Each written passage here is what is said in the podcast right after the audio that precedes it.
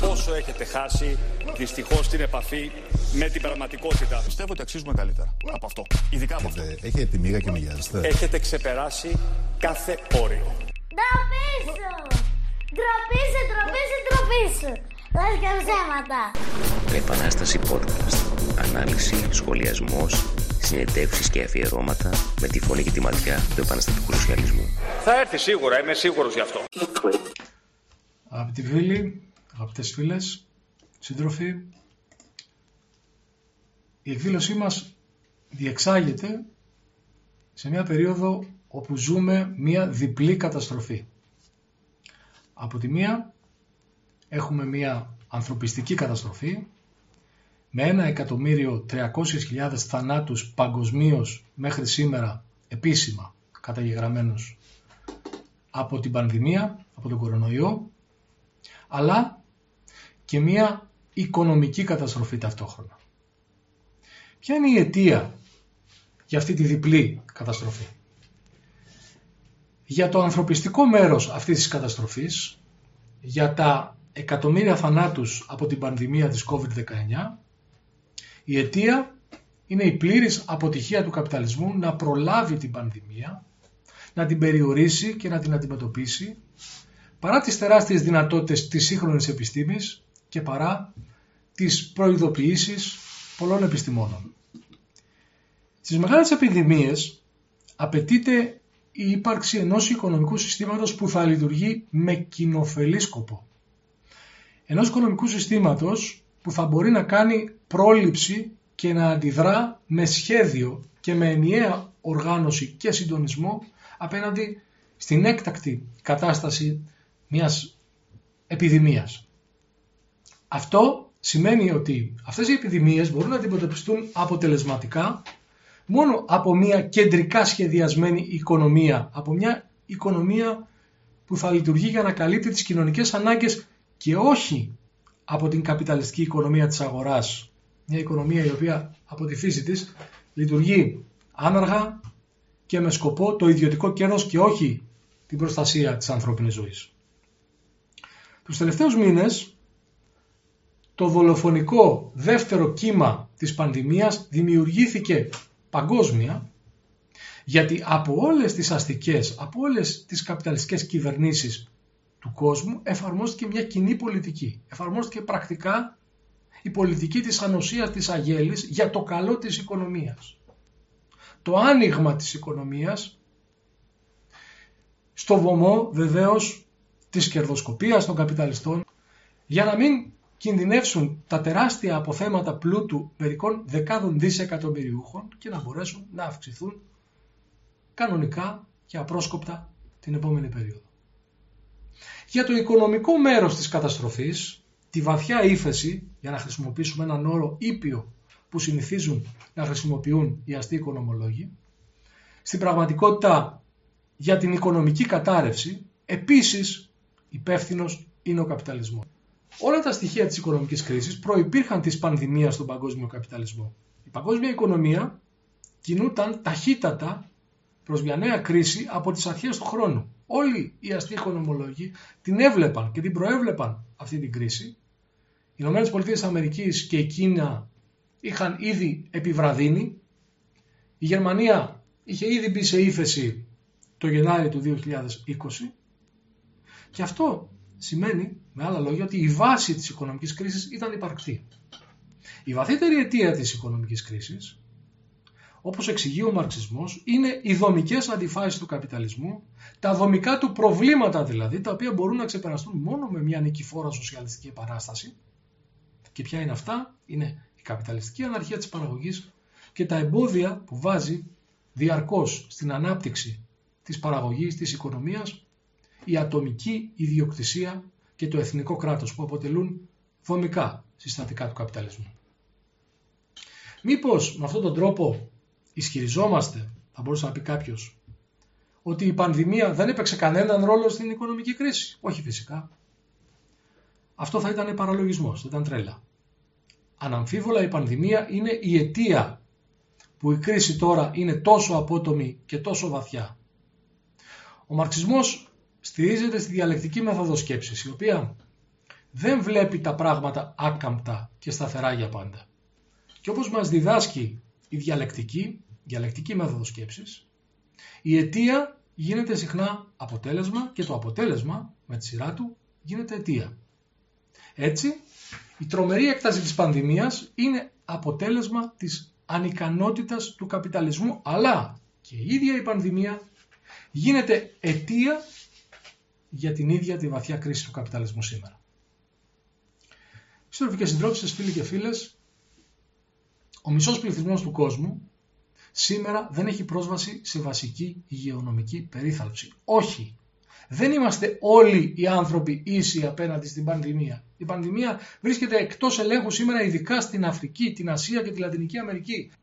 Τα πέντε κορυφαία ποσοστά θανάτων επί του συνολικού πληθυσμού από το COVID-19 καθόλου τυχαία είναι στο Τσάντ, είναι στο Σουδάν, τον Ήγηρα, τη Λιβερία και την Μπουρκίνα Φάσο.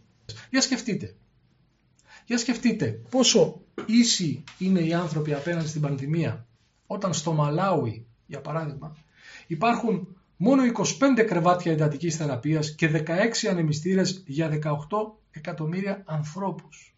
Και όταν στη Ζάμπια υπάρχει μόνο ένας γιατρός για 12.000 ανθρώπους.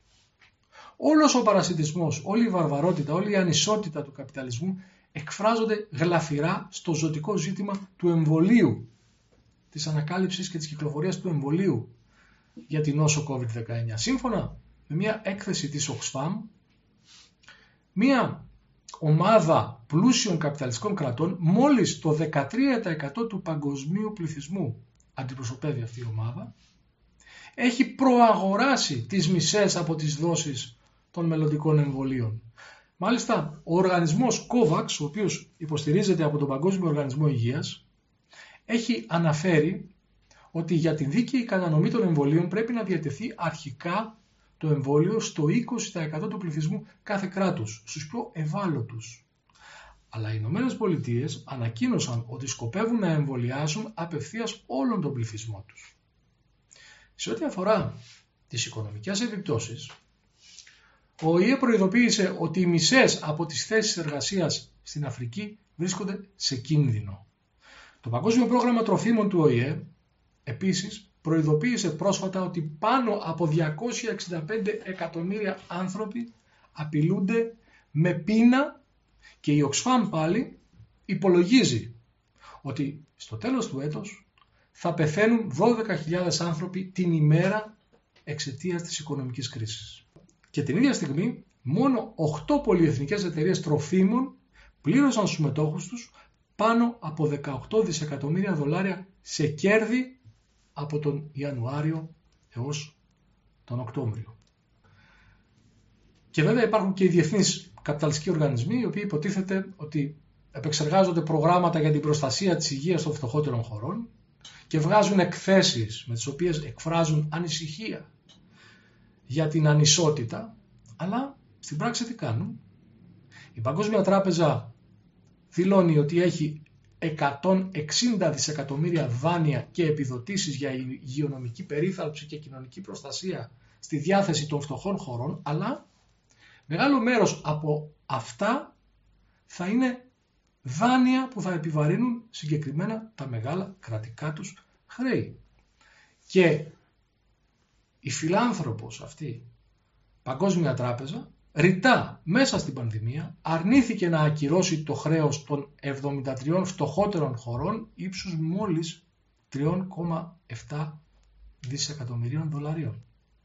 Και έτσι σήμερα 64 φτωχότερες χώρες, 64 πιο φτωχές χώρες του κόσμου, όπως η Κένια, το Πακιστάν, η Ζάμπια, είναι αναγκασμένες να ξοδέψουν περισσότερα χρήματα για την αποπληρωμή του χρέους τους από όσα δίνουν κάθε χρόνο για τη δημόσια υγεία. Γενικότερα, παντού, όλα τα αστικά κράτη, αντί να επενδύουν στα συστήματα υγειονομικής περίθαλψης για να αμυνθούν από την επίθεση του ιού, συνεχίζουν να χρησιμοποιούν τους πολύτιμους πόρους όλων αυτών των κρατών για να εξοφλήσουν τα τοκογλυφικά δάνεια που έχουν λάβει.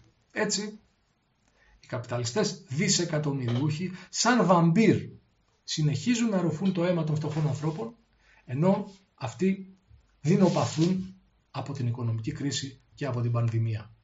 Και έχουμε επίσης και το Διεθνές Νομισματικό Ταμείο, το οποίο και αυτό φέρεται επισήμως να ανησυχεί για την ανισότητα. Και τι έκανε από την πολλή ανησυχία, σύμφωνα πάλι με την Oxfam, αυτή την ε, μη κυβερνητική οργάνωση που δημοσιεύει κατά καιρούς ενδιαφέρουσες εκθέσεις με ενδιαφέροντα στοιχεία, τα 76 από τα 91 έκτακτα δάνεια που έδωσε για την αντιμετώπιση των επιπτώσεων από την πανδημία το Διεθνές Νομισματικό Ταμείο από τον Μάρτιο μέχρι και σήμερα τα έδωσε με δέσμευση για σκληρή λιτότητα συμπεριλαμβανομένων και άγριων σκληρών περικοπών στην υγεία. Για παράδειγμα, το Εκουαδόρ, και να πούμε εδώ ότι το προηγούμενο δάνειο που είχε πάρει το Εκουαδόρ από το Διεθνές Νομισματικό Ταμείο με τους σκληρούς όρους του είχαν προκαλέσει μια μαζική εξέγερση τον Οκτώβριο του 2019 στη χώρα. Το Εκουαδόρ λοιπόν έλαβε από το Διεθνές Νομισματικό Ταμείο ένα νέο δάνειο με όρο την περικοπή της επιδότησης στα καύσιμα, της κρατικής επιδότησης στα καύσιμα. Κάτι που έχει κάνει πολύ ακριβά ξανά τα καύσιμα για εκατοντάδες χιλιάδες φτωχούς ανθρώπους στο Εκουαδόρ. Επίσης, πάμφτωχες χώρες όπως είναι η Αγκόλα, η Νιγηρία υποχρεώνονται μέσα στη δολοφονική πανδημία να αυξήσουν το ΦΠΑ στα τρόφιμα. Και το Σαλβαδόρ και η Τινησία όπου σε αυτή την τελευταία για παράδειγμα υπάρχουν μόλις 13 γιατροί ανά 10.000 κατοίκους, ρητά υποχρεώνονται αυτές οι χώρες να μειώσουν τις δαπάνες τους για τη δημόσια υγεία. Από τα μέσα κιόλας του 2018 είδαμε ότι τα προεόρτια της νέας κρίσης σε συνδυασμό με τη συσσόρευση του θυμού και της οργής του εργαζόμενου λαού από την προηγούμενη κρίση αλλά και από τις πολιτικές της άρχουσας τάξης είχαν προκαλέσει ένα μεγάλο επαναστατικό κύμα σε μεγάλο τμήμα του κόσμου ξεκινώντας από τη Γαλλία με το μαζικό κίνημα των κίτρινων γυλαίκων, αργότερα στο Σουδάν με την ανατροπή απανοτών δικτατορικών κυβερνήσεων, τη λαϊκή εξέγερση στο Ιράκ, τη λαϊκή εξέγερση στην Αλγερία, στο Λίβανο, τη μεγάλη απεργία στην Κωνσταντίνα, την εξέγερση στο Εκουαδόρ, την εξέγερση στη Χιλή.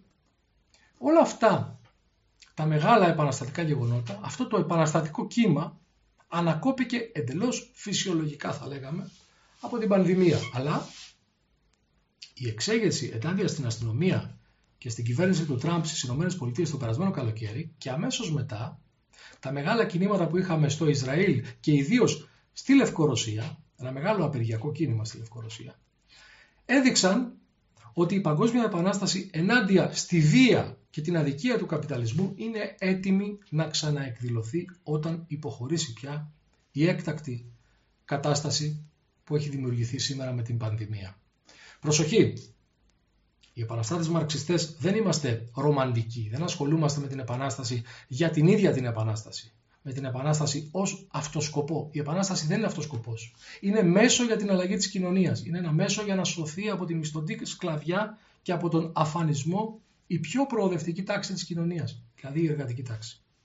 Γνωρίζουμε λοιπόν ότι χωρίς την απαραίτητη μαζική επαναστατική οργάνωση και χωρίς επαναστατική ηγεσία, χωρίς δηλαδή ένα μαζικό επαναστατικό σοσιαλιστικό κόμμα και μια μαρξιστική ηγεσία, ακόμα και οι μεγαλύτερες και πιο ηρωικές επαναστάσεις δεν πρόκειται να οδηγήσουν στη ριζική αλλαγή της κοινωνίας.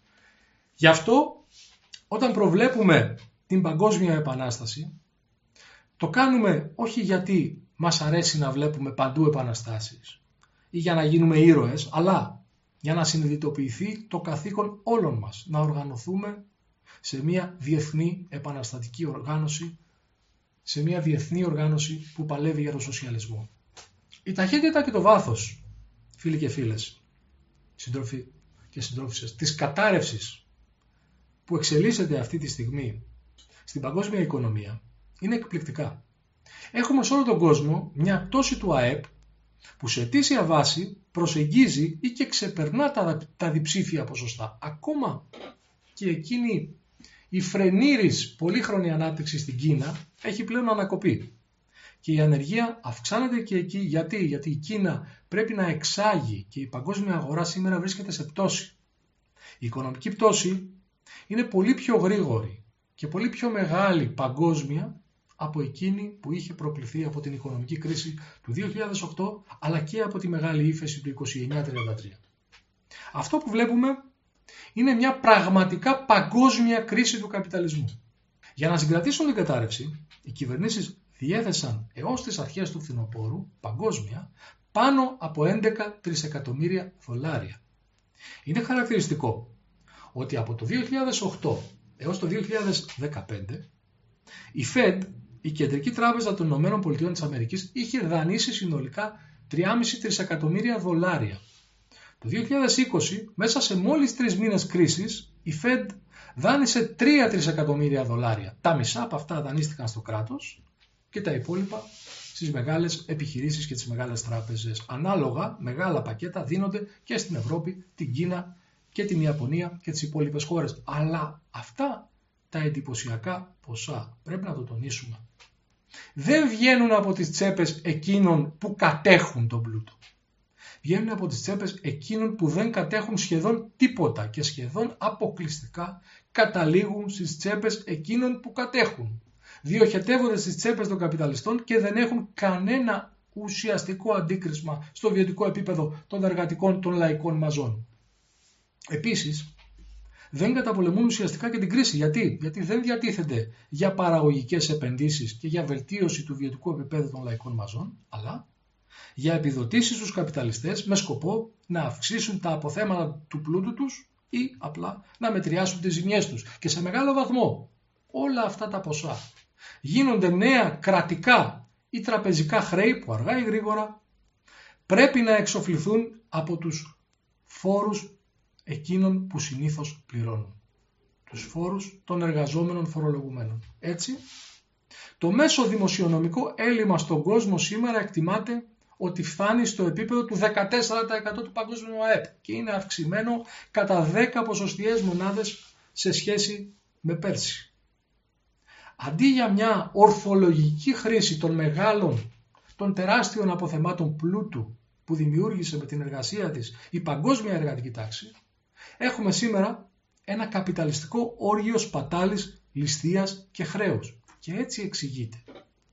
Έτσι εξηγείται λοιπόν το ότι παρά τα 11 δισεκατομμύρια δολάρια που συνολικά έχουν ρίξει οι κυβερνήσεις στην οικονομία από τις αρχές της πανδημίας μέχρι τις αρχές του φθινοπόρου, πάνω από το 95% των χωρών του κόσμου εκτιμάται ότι φέτος θα έχουν μείωση του κατακεφαλήν εισοδήματός τους, με αποτέλεσμα να αυξηθεί η ακραία φτώχεια όπως την ονομάζουν. Αυτή η κρίση συνοδεύεται και επιτείνεται και από τον προστατευτισμό, δηλαδή από τον οικονομικό εθνικισμό των αστικών κρατών και των μεγάλων κρατικών αστικών μπλοκ, δηλαδή από μια προσπάθεια να μεταφέρει το ένα κράτος στο άλλο την κρίση με δασμούς. Έχουμε δηλαδή έναν εντυνόμενο εμπορικό πόλεμο, ιδιαίτερα μεταξύ Ηνωμένων Πολιτειών, Κίνας και Ευρωπαϊκής Ένωσης, με αποτέλεσμα φέτος, όπως εκτιμά ο ΠΟΕ, να έχουμε μια πτώση 13% στο παγκόσμιο εμπόριο. Και δεν πρέπει να ξεχνάμε ότι η ανάπτυξη του παγκοσμίου εμπορίου ήταν η ατμομηχανή της παγκόσμιας οικονομίας τις προηγούμενες δεκαετίες. Η Ευρωπαϊκή Ένωση και η Ευρωζώνη καταγράφουν τη μεγαλύτερη πτώση στο ΑΕΠ σε όλη τους την ιστορία. Προς το παρόν, η ανεργία έχει συγκρατηθεί στην Ευρώπη με τα προγράμματα τύπου συνεργασία, αλλά τους επόμενους μήνες, όταν πια θα περιοριστούν ή θα καταργηθούν αυτά τα προγράμματα, υπολογίζεται ότι 60 εκατομμύρια Ευρωπαίοι εργαζόμενοι περίπου θα απειληθεί να μείνουν άνεργοι. Η Γερμανία, η κύρια κινητήρια δύναμη του ευρωπαϊκού καπιταλισμού, έχει μεγαλύτερη πτώση ΑΕΠ σήμερα από τις Ηνωμένες Πολιτείες λόγω της μεγάλης εξάρτησής της από τις εξαγωγές. Και εσωτερικά στην Ευρώπη, πλέον το επίκεντρο της κρίσης έχει μετακινηθεί από τη φτωχή και μικρή Ελλαδίτσα προς την Ιταλία, η οποία τώρα είναι για όλους τους αστούς οικονομολόγους και για όλους τους αστούς αναλυτές ο μεγάλος ασθενής της Ευρώπης. Η κρίση στην Ιταλία αποτελεί πολύ μεγαλύτερη απειλή για το μέλλον της Ευρωπαϊκής Ένωσης από ότι η κρίση στην Ελλάδα πριν από λίγα χρόνια. Γιατί η Ιταλία είναι η τέταρτη ισχυρότερη οικονομία στην Ευρώπη.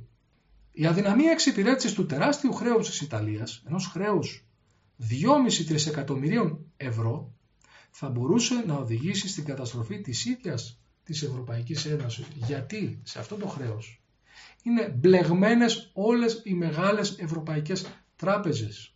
Και πλέον είναι αναμεμειγμένα και τα ίδια τα ευρωπαϊκά κράτη μέσα ιδιαίτερα από την διαμόρφωση του λεγόμενου Ταμείου Ανάκαμψης το περασμένο καλοκαίρι. Αυτό εξηγεί και την πιο ήπια στάση της Γερμανίας έναντι της Ιταλίας σε σύγκριση με τη στάση που τηρούσε η Γερμανία έναντι της Ελλάδας. Η καπιταλιστική ενοποίηση της Ευρώπης είναι ένα κεκτημένο σημαντικό για το γερμανικό καπιταλισμό αλλά και για τους ισχυρότερους καπιταλιστές σε όλη την Ευρώπη και γι' αυτό προσπαθούν με κάθε τρόπο να το διαφυλάξουν. Αυτό εξηγεί και την ύπαρξη του συμβιβασμού τελικά το καλοκαίρι γύρω από το πακέτο των 750 δισεκατομμυρίων ευρώ σε δάνεια και επιχορηγήσεις με κοινό δανεισμό όλων των κρατών μελών από τις αγορές. Ωστόσο, υπάρχει ένα όριο στο πόσο ο ισχυρότερος καπιταλιστικός βορράς μπορεί να χρηματοδοτήσει τα χρέη του καπιταλιστικού νότου.